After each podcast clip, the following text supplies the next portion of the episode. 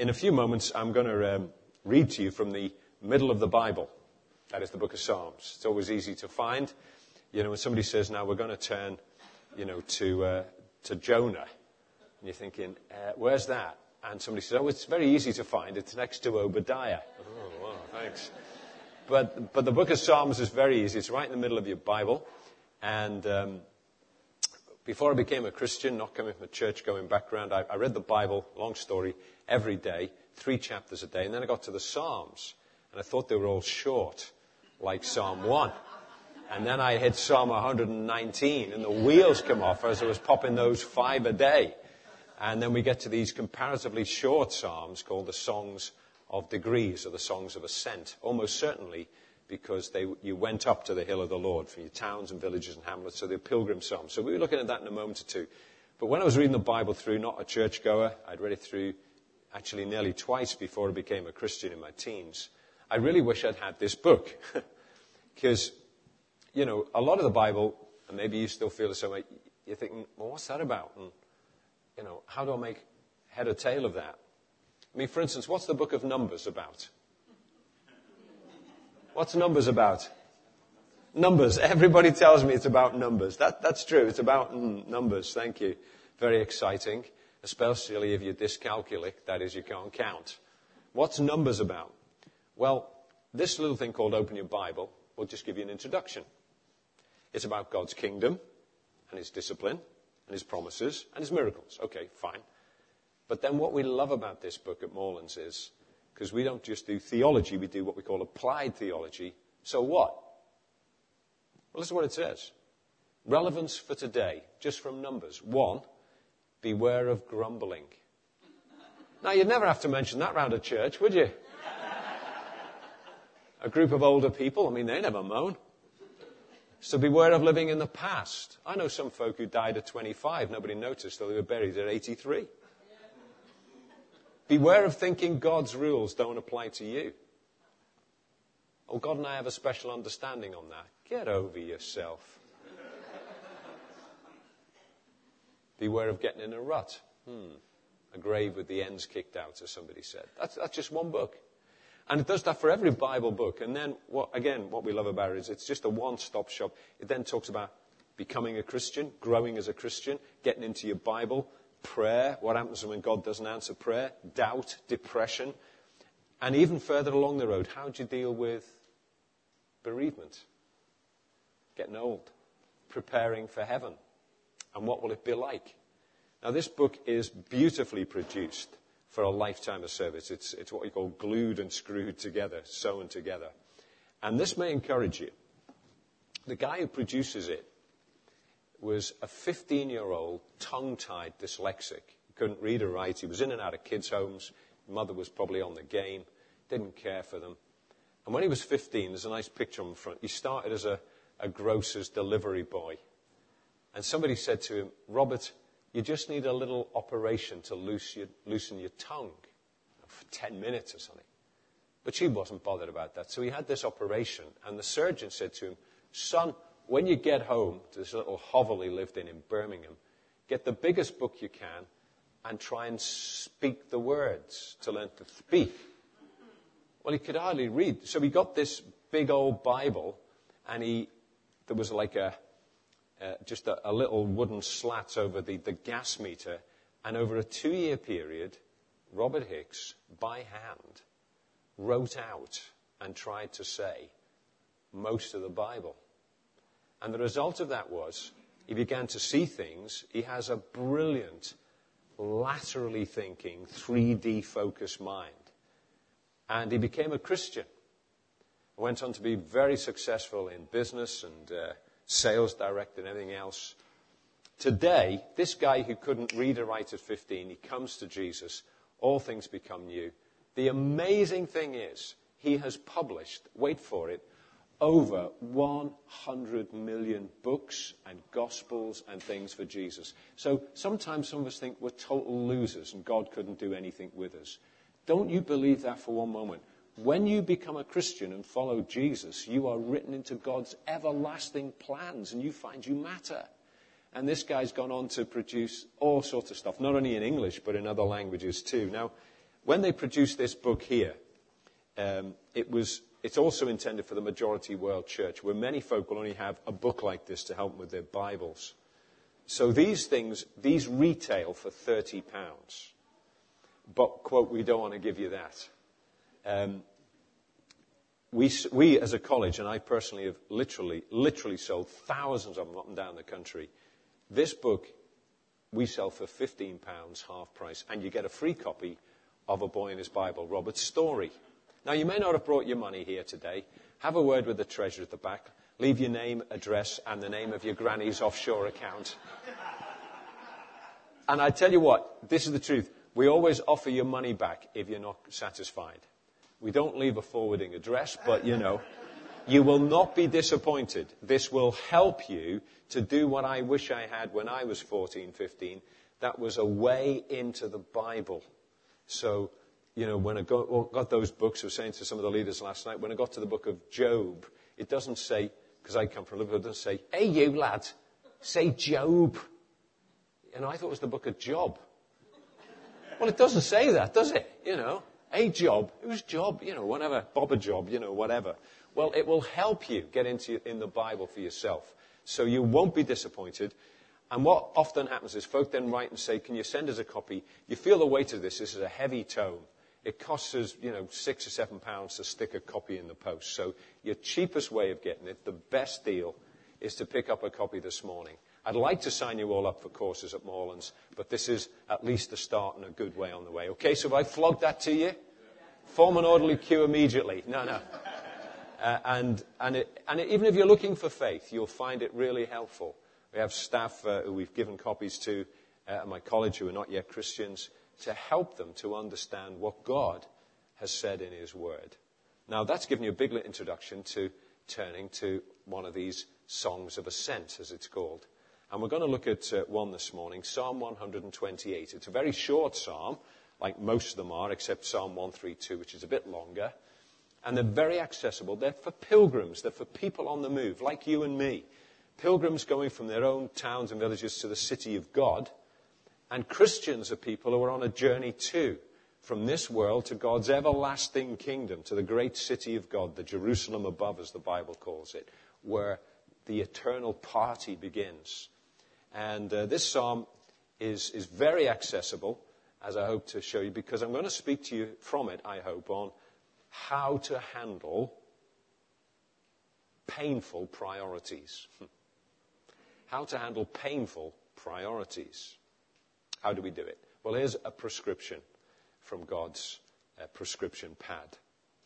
The uh, New International Version says, Blessed are all. And that's okay, it means everybody, but actually it's singular. So I'm going to read it, though it's in the NIV, in the singular, because that's what it is. It's the individual, firstly and then it'll talk about family, and then the wider world. So notice this.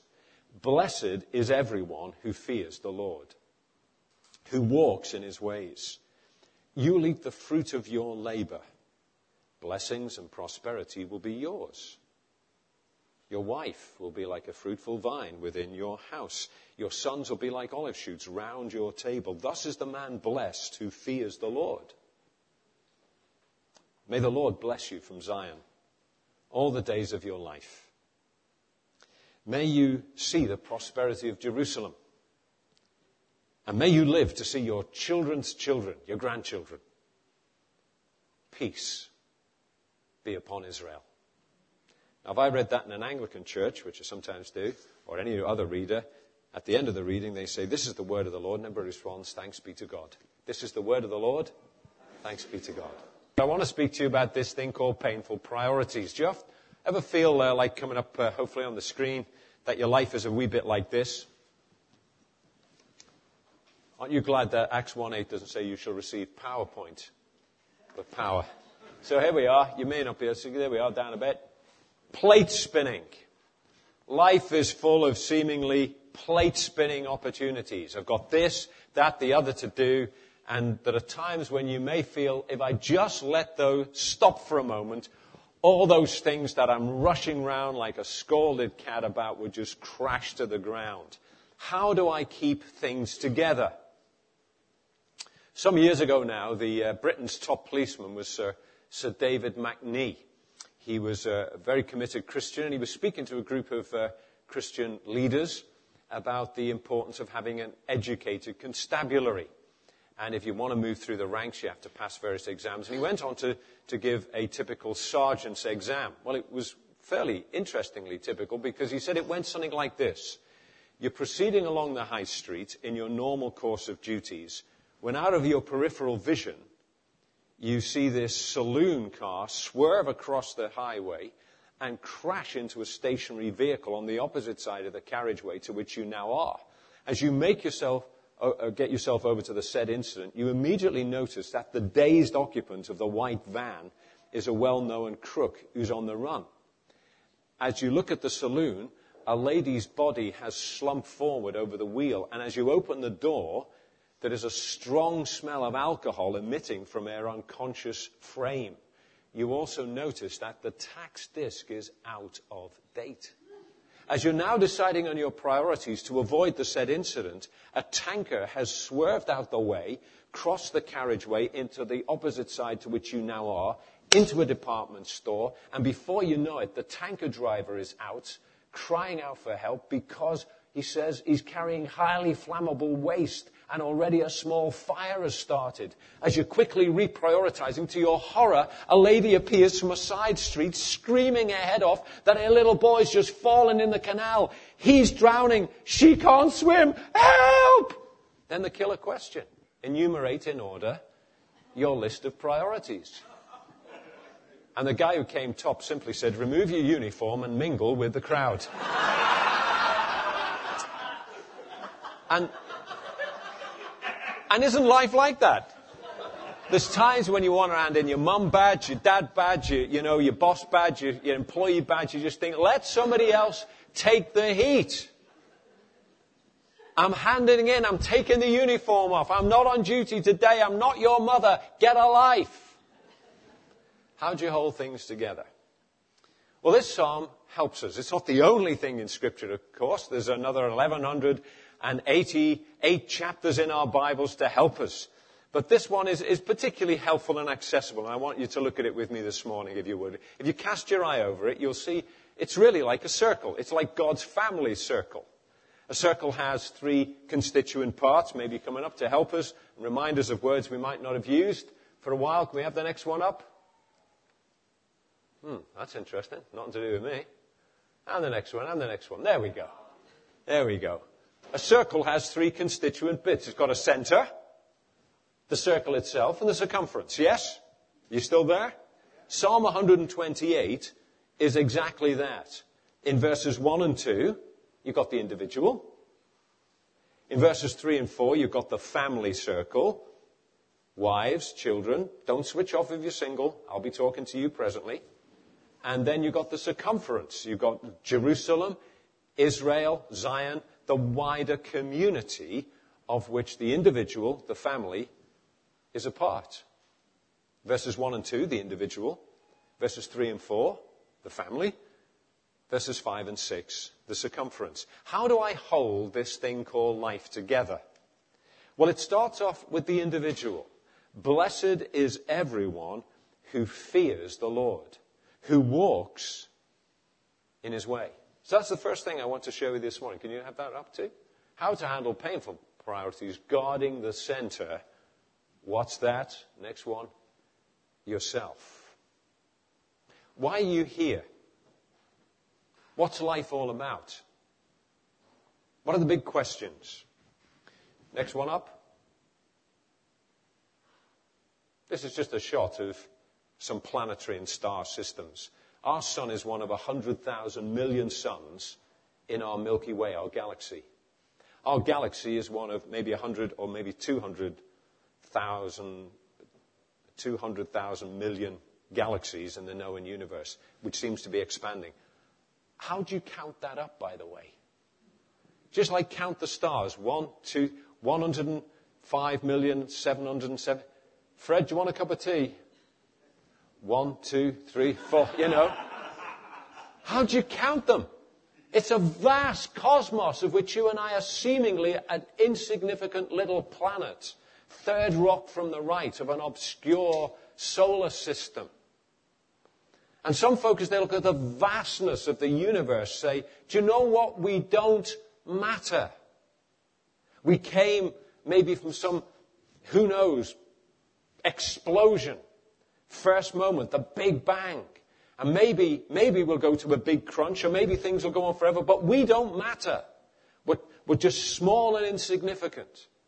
I watched um, the Stephen Hawking's film recently on a long flight down to, uh, to Australia. And it was fascinating. At the end of it, uh, no wonder uh, the guy got an Oscar for the part he played. Don't you see the film? But he's asked about did, did he believe in God? And he talks about the vastness of the universe, and he found it hard to believe that anybody up there could be bothered with this insignificant bit down here. And I sat there looking and saying, Stephen, what, what a pity nobody ever told you about Christmas. You have the next one up? The cradle. Because the Christian story is out of this vast cosmos. It's planet Earth that is the biggest problem. Because people made like you and me to know and love and enjoy God, we'd rather now at our funerals, it's almost as popular, if not more popular than the Lord's my shepherd. Folk at their funerals like to sing, I did it my way. And when you do it your way and I do it mine, we screw up the world. And then often people blame the God they don't believe in for all the problems in the world. Have you ever noticed that? It's absolutely absurd. There's no God, so let's blame him for what's gone on. What? And to put this world right, you know, Bob the Builder, can he fix it? What about God the Builder? Can he fix it? I'm glad God did better than Bob there. and the story of the gospel, of the big story of the Bible, is how God himself came in that little tactile, vulnerable baby to live the life we never lived, to die the death that we deserved, so that we could be forgiven. And how do we know it's true? The next one up, please. Well, I don't know if this is the place where they laid Jesus, the empty tomb, but it's a good first century picture of the garden tomb in Jerusalem. There's no body in the grave of Jesus. Why? Because he's been raised from the dead how do you know you can be forgiven? How do you know you can have a relationship with God? How do you know you can have everlasting life? How do you know you matter? And the life and death and resurrection of Jesus, who's alive forevermore, says, Hey, this is how you get to know God. Blessed is everyone who fears the Lord. What does that mean in craven fear? No, it means to be brought into relationship with Him. To know that out of this vast cosmos, you matter to God. He knows you. He knows everything about you. By the way, he'll never be disillusioned with you. Never. He has no illusions to start with. He knows you're a loser. He knows you mess things up. He knows you're not as good as everybody thinks you are. He knows your heart. And if we could be hung for our thoughts, we'd all be swinging this morning. and in spite of that, in incredible sacrificial love, he came and he died for us. He died that we might be forgiven. He died to make us good, that we might go at last to heaven, saved by his precious blood. There was no other good enough to pay the price of sin. He only could unlock the gate of heaven and let us in. And I'm a Christian not because it makes me happy. Sometimes it makes me sad. I'm a Christian not because it gives me purpose. Some folk get off their heads and they feel they found the purpose to life in looking at the boiled egg this morning. I found the secret of the universe. See the men in white coats? I'm a Christian because it's true. That's the big thing. That God Himself has come to this little tiny speck of interstellar dust we call our earth and he has given himself for us so we may come to him and have peace with him, be forgiven, cleansed, and God may start by his Holy Spirit a work in you to recreate his life in you. How do, how do you know, how do, how do you know that that's working? Blessed is everyone who fears the Lord, who walks in his ways. Where'd you find that out? You find it in this, this book we call the Bible, God's revelation of himself. He says, Don't think of me that way. This is how you're to think of me. I'm holy, I'm righteous, I'm pure, I'm good, but I'm kind and I'm compassionate and I'm merciful and I'm loving and I bid you come and surrender to me to follow my son Jesus, whom I've sent to be the Savior of the world. And, and, and, Christians keep that going. Next one up, please. Things like we used to have some profound choruses when I was a, a kid, you know, like read your Bible, pray every day if you want to grow. All together on the chorus now, you know, whatever. But it made the point simply that getting into your Bible, seeking His face in prayer, being with God's people, like we've been this morning, trying to encourage each other to press on, to be God's people in this world. That's what it means to fear the Lord. Can I ask you this morning, do you therefore fear the Lord? Do you know why you're here? Have you come to Christ? Have you asked Him to be your Lord and your Master? Because when you do, life really does begin in earnest. You get a new life. You get born again. You come into God's family. And this adventure called faith is way underway. It's fantastic. If you, if you think being a Christian then is being miserable, notice what it says you'll eat the fruit of your labor.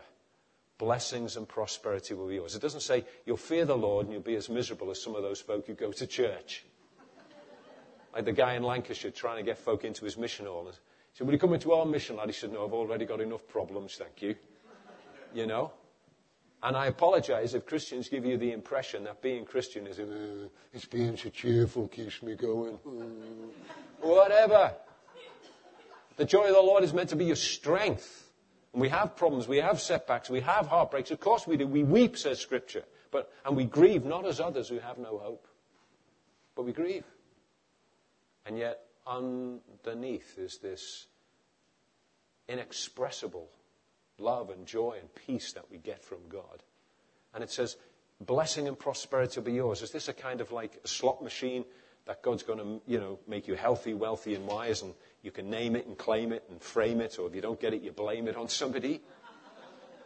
No, but I do know this that when God's blessings on you, the spiritual blessings in Christ, it even has an effect on, on, on, on the little world around you. I had a friend down last week. I met him over 30 odd years ago. He was living in a squat in East London with his girlfriend. He got converted. And then the work began. And he moved out of the squat into rent. And then he, they were able to get a little property and he renovated it. And then they moved on to a bigger property. And his life comes together. Christ puts people together. Jesus wants to make us whole. This isn't just a, some kind of knockdown, you know, you'll always be healthy, wealthy, and wise. But it is saying when God's blessings upon you, then it affects every part of life. Blessed is everyone who fears the Lord. That's right at the center. Are, are, you, are you fearing Him this morning? In relationship with Him? Are you pressing on? The very fact that you're here is, is rolling up a little flag saying, Lord, I do want to go further. And this is a daily thing, not just a shot in the arm once a week when you come to church. I mean, how many of you have eaten since last Sunday? Eaten something?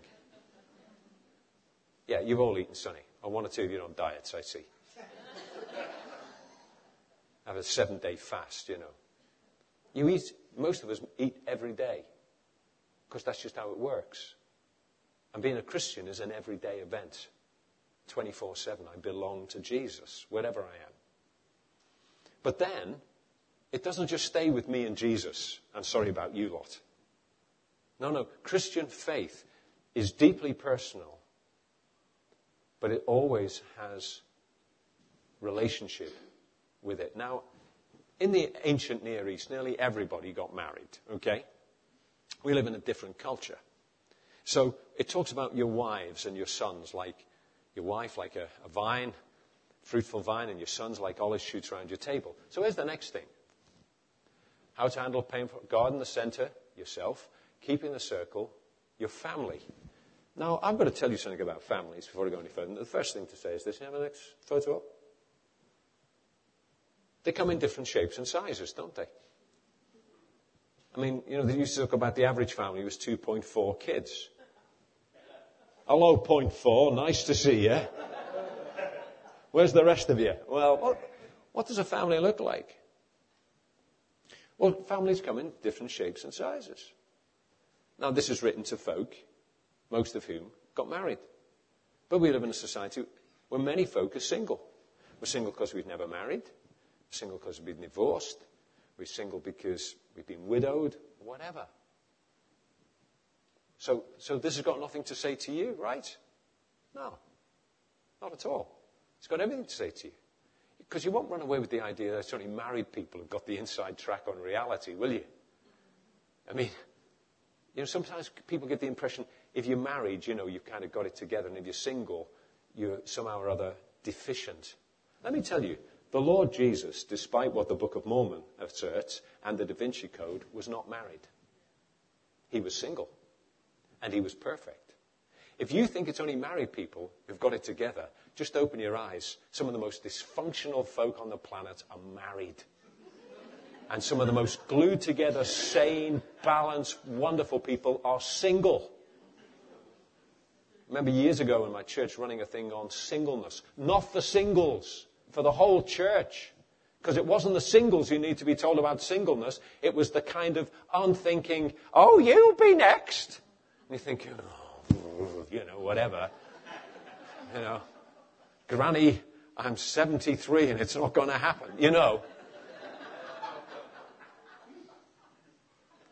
Although you never know, do you? You know, the old guy moved into an old folks' home. He was in his 70s and he's sitting there first day round in the lounge, you know, and this old girl keeps looking at him, staring at him. And he's feeling a bit uncomfortable. She says, I do apologize. I can see you're making you uncomfortable. He said, well, she said, it's just that you so remind me of my fifth husband. he said, your fifth husband? How many have you had? She said, just four so far. You know, so. And so families come in different shapes and sizes. Uh, next one up. This is my mum on the right, and my Aunt May. She was my mum's cousin. And yours truly is a baby in, Formby near Liverpool as a kid. Isn't that nice, eh? You must have been a beautiful baby. What happened to you? You know, I know. Auntie May was my second mum. She never married. She was the lady who bought me a Bible through which I became a Christian. It didn't matter. I just knew as a kid growing up. I was the son she never had. It really didn't matter. I didn't, I mean, I had a, strong and loving family. But you know, I knew that when the chips were down, if the whole family were against me, the whole world was against me, that woman would always be in my corner and on my side.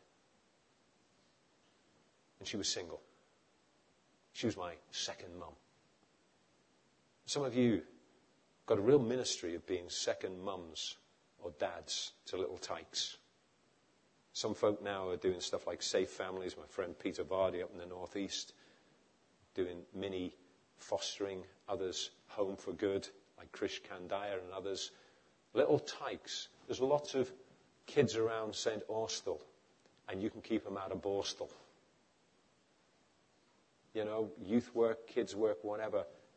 So don't write yourself off if you're single. We have to be careful. We know all about safeguarding. We know all about the fears of pedophilia or whatever. I tell you what, the Lord Jesus, I think, would be locked up today because he had little children sitting on his knee.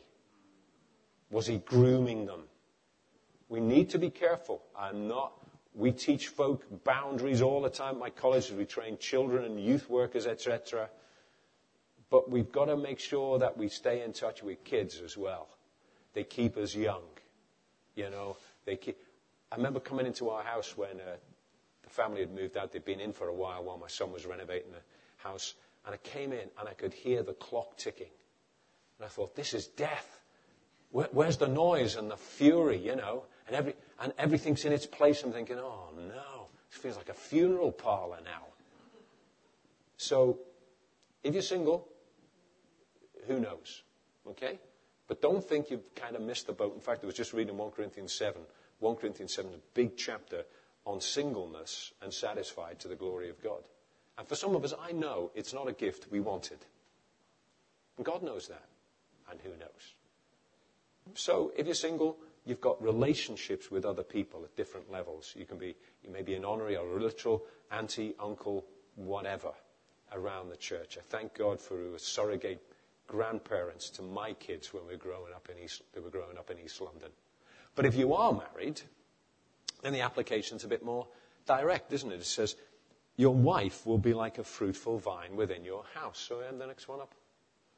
So sometimes folk get married. This is my son and daughter-in-law. We were chatting last night about how when her dad died, I arranged the funeral, met her up with her. She, I used to be their pastor, her and her mum, and then discovered that at 28, she was still single. And I had a 30 year old at home who was going nowhere. Twisted his arm and had her around for lunch, and uh, 12 months later, I even did the wedding for free. There we go. What a man. And so sometimes, you know, marriage comes along and the next one. And sometimes the kids come. These are two of my grandkids, two of the urchins. So your wife will be like a fruitful vine within your house. That's a lovely picture, isn't it? How's your vine if you're married? What? Well, let me tell you, a vine needs two things. It needs time, like attention, and careful pruning. Now, I'm not talking about careful pruning. I've got to get out of here alive. See John, he, he's had a farming background. Because otherwise you go everywhere, see? So there's kind of, so time, attention. That's really important. I know some guys who know more about their golf swing than the rhythms of their wife's emotions. Really. Your wife needs your attention, and vice versa, of course. I'll say that in a moment. You know, don't be like the old guy who knew more about his roses than his Rosie. They'd been friends since they were little kids. They'd lived through the Second World War. They'd been married 60 odd years, and one day comes in from the garden halfway through the morning, and he sits down for his coffee, and she's, she's on to him. She says, All right, Ted, she says, what am I wearing that I haven't worn for about 60, 70 years? Well, he says, I don't know. Oh, she explodes. You never notice anything about me, do you? Oh, he says, hang on, give me a guess. She said, you've got three guesses.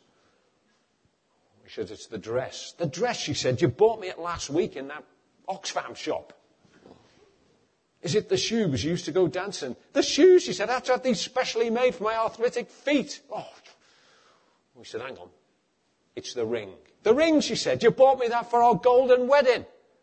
Ted, when was the last time I wore a gas mask? Guys, for goodness sake, notice your wife. L'Oreal. Because she's worth it. Sorry about the Avon one, you know. And then children. And your sons will be like olive shoots around your table. The olive, again, needs time and attention. Mm, now, let me tell you, a marriage, biblically, is complete without children. Some of my nearest and dearest friends married, not being able to have kids. And others who shouldn't have any kids seem to, quote, breed like rabbits. How do you work that out? I don't know. What I do know is, often in marriage preparation, we're going through Genesis 2 and we'd read verse 24 it says, For this reason, a man will leave his father and mother, be united to his wife, become one flesh. Fine. And then say, What comes next?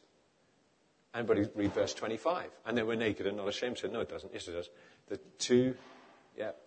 Uh, for this reason, a man leaves his father and mother, should be united to his wife, and they become one flesh. What comes next? They all read verse 25. So, no, it doesn't. No, it doesn't. No, it, does. it does. No, it doesn't. One flesh, full stop.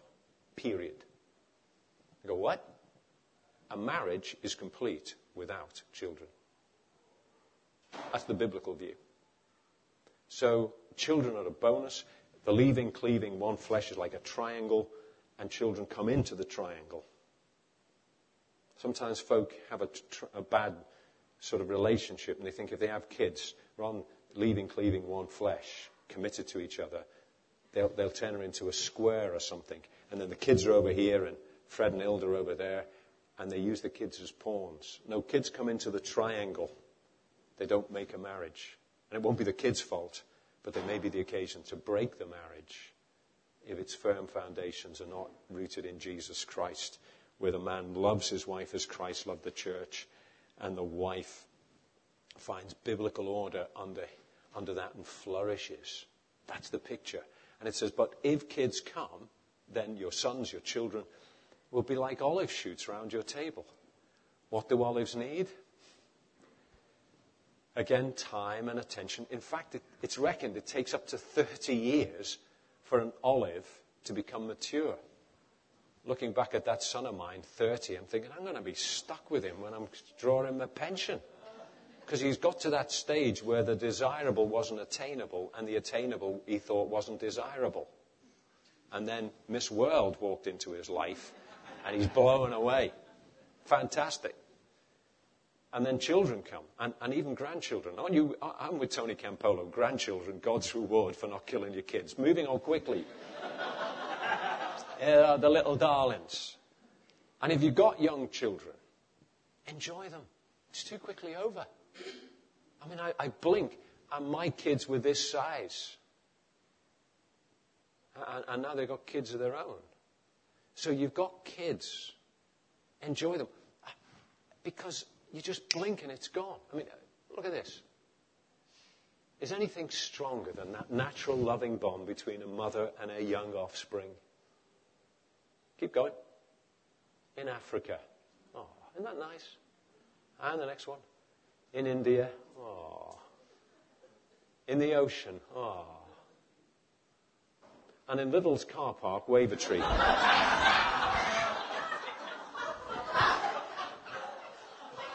I feel I was dropped on my head as a baby. You were. It was Lidl's. That's why you've got a discounted brain, you know, whatever. Enjoy your kids. That's the deal. They'd be like olive shoots. You need time and effort and energy and communication. That's what the picture of the table is. Don't be like the American professor of astrophysics. You know, he knew more about distant galaxies than he knew about his kids. And one morning he's getting ready to go off to his, his university, and his wife just very gently says to him, Honey, now you won't come home here today, will you? Because today is the day we move. He said, I know that, I know that. She said, Well, I sometimes just notice that, you know, details pass you by. Do you know where we're moving to? And he explodes. Do I know where we're moving to? I have five earned doctorates. I have more honorary doctorates than I know what to do with. I might get a Nobel Prize, and you have the temerity to ask me, do I know where we're... Of course I know where we're moving to. And he, she said, well, I didn't mean to upset you. He said, well, you have. And he grabbed his bag, and he stormed off and drove off to university. He comes back to the house that afternoon. The family have moved. It's all boarded, shuttered. They're gone. Where have they gone to? He hasn't got two coherent thoughts in his thick head. But he's a bloke. He's got a phone. He's not going to ask where they are. So he's looking around and thinking, where have they gone? There's a little lad of about seven or eight going up and down outside the house on a bicycle. So he goes to him and he says, uh, Excuse me, sonny. He said, There used to be a family in this, this big house here. He said, you, you wouldn't know where they'd moved to, would you? The little guy looked up and said, Dad, follow me. Mum said this might happen. You got kids, enjoy them.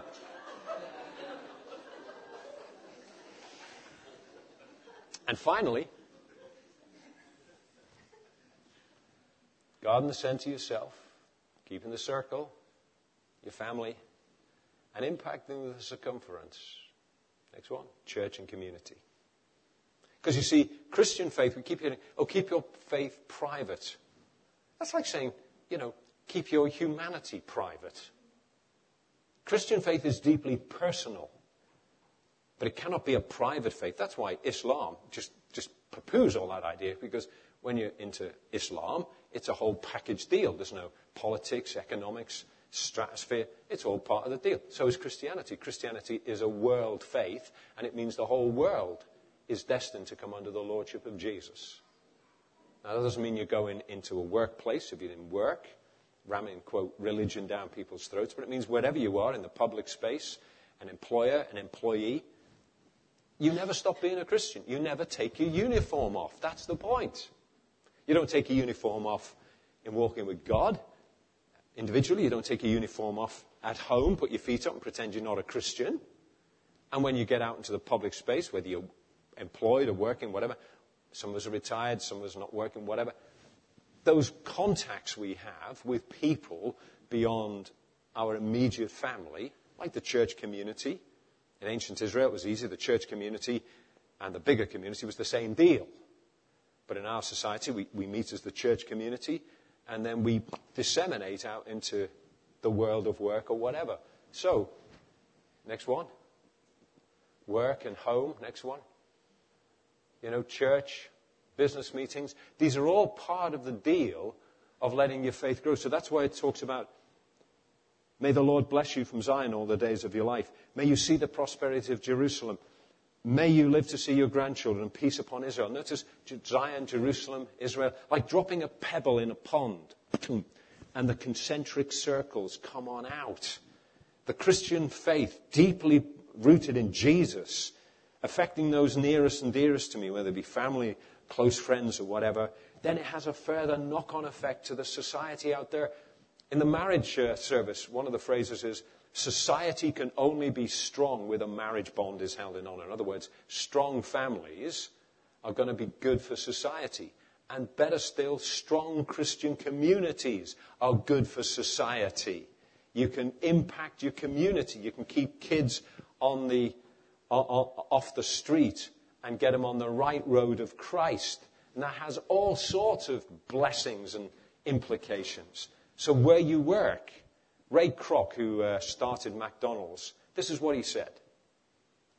On a Sunday, my priorities are God, family, work. And on a Monday, I turn the order around. Work, family, God. No, no, no, no, no. My priority every day is to fear the Lord when I go into the workplace or whatever, I'm going to serve him well. I got converted just before I, I started work, worked in local government as a local government officer, was a clerk. And I thought, I'm only here for a while. I'm going to do something really significant for God. I'm going to go and be a missionary or something. And then I started reading verses in Colossians and Ephesians about whatever your task as a slave, work at it heartily. Give it your best shot. If you're an employee, you give it your best shot. You're not the malingerer. You're not the one who's phoning up, bunking off work. You're there and you do a decent day's work for a decent day's pay, not because you're serving the boss or the company, but because you're serving the Lord. See, this is whole life discipleship. No part of you outside of God's care. So shall no part of day or night, says an old hymn, from sacredness be free but all my life in every part be fellowship with thee. That's what he wants for us. Here are God's painful priorities. Can we wrap them up like this? Next one. Sir David McNee. Stay in uniform. Have you got into uniform with Christ this morning? Have you surrendered to Him? Today is the day of salvation. You've not a moment to lose. You've got a life to live. Jesus says, Come to me. I'll give you rest. If anyone's thirsty, let him come to me and drink.